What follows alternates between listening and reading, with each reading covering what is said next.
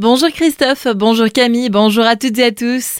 Les rebondissements continuent dans l'affaire Stocamine. Le gouvernement conteste la suspension provisoire de l'enfouissement des déchets. Christophe Béchu, ministre de la Transition écologique, vient de se pourvoir en cassation contre cette ordonnance délivrée par des juges du tribunal administratif de Strasbourg. Une décision justifiée par la conviction que l'enfouissement de ces déchets est la meilleure solution pour l'environnement. Le ministre souhaite aussi signer avec les collectivités locales, un plan pour assurer la complète transparence du processus de confinement et de suivi de la mine confinée, permettant de prévenir tout risque de pollution de la nappe d'Alsace. Nouvelle mobilisation des agriculteurs aujourd'hui. Des perturbations sont à prévoir sur la route autour de Strasbourg. Une centaine de tracteurs est attendue après l'appel de la FDSEA dans l'idée de dénoncer les nouvelles règles imposées à la profession. Le rendez-vous est donné à 10h devant la direction départementale des territoires. La fin de la manifestation est-elle prévue à 13h.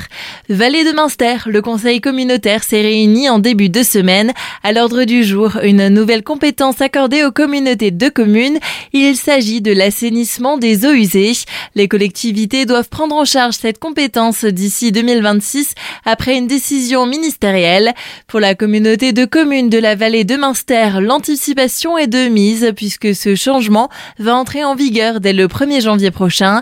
Plusieurs décisions sont actuellement en cours, notamment à propos du transfert du réseau d'assainissement. En termes d'importance, la contribution relative aux eaux pluviales est en tête de liste. On en parle avec le président de la collectivité, Norbert Schickel.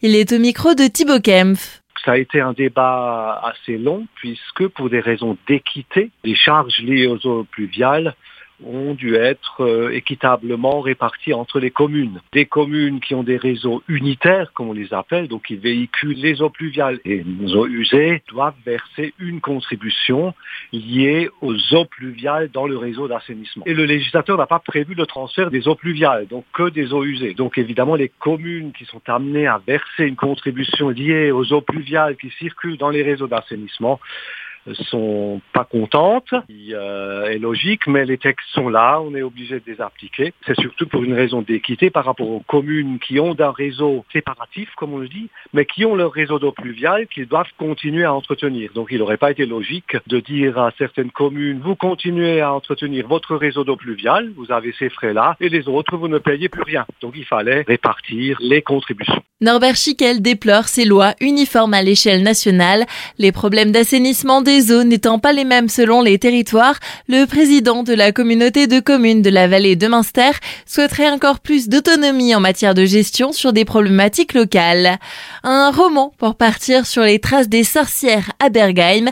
Dans son thriller Un dernier sortilège, Karine W. Meyer, originaire de Bergheim, évoque le passé de sa commune, notamment lors de la période des grands procès de sorcellerie au XVIe et XVIIe siècle.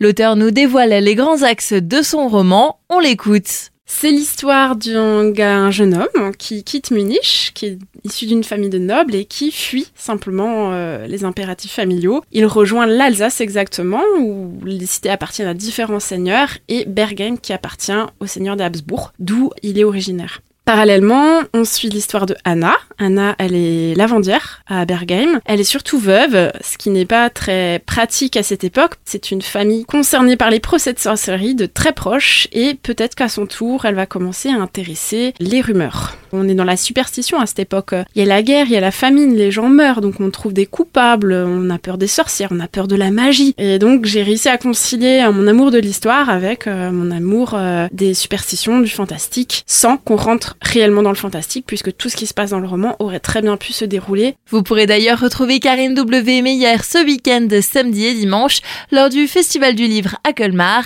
Écoutez son entretien complet sur notre site azur-fm.com.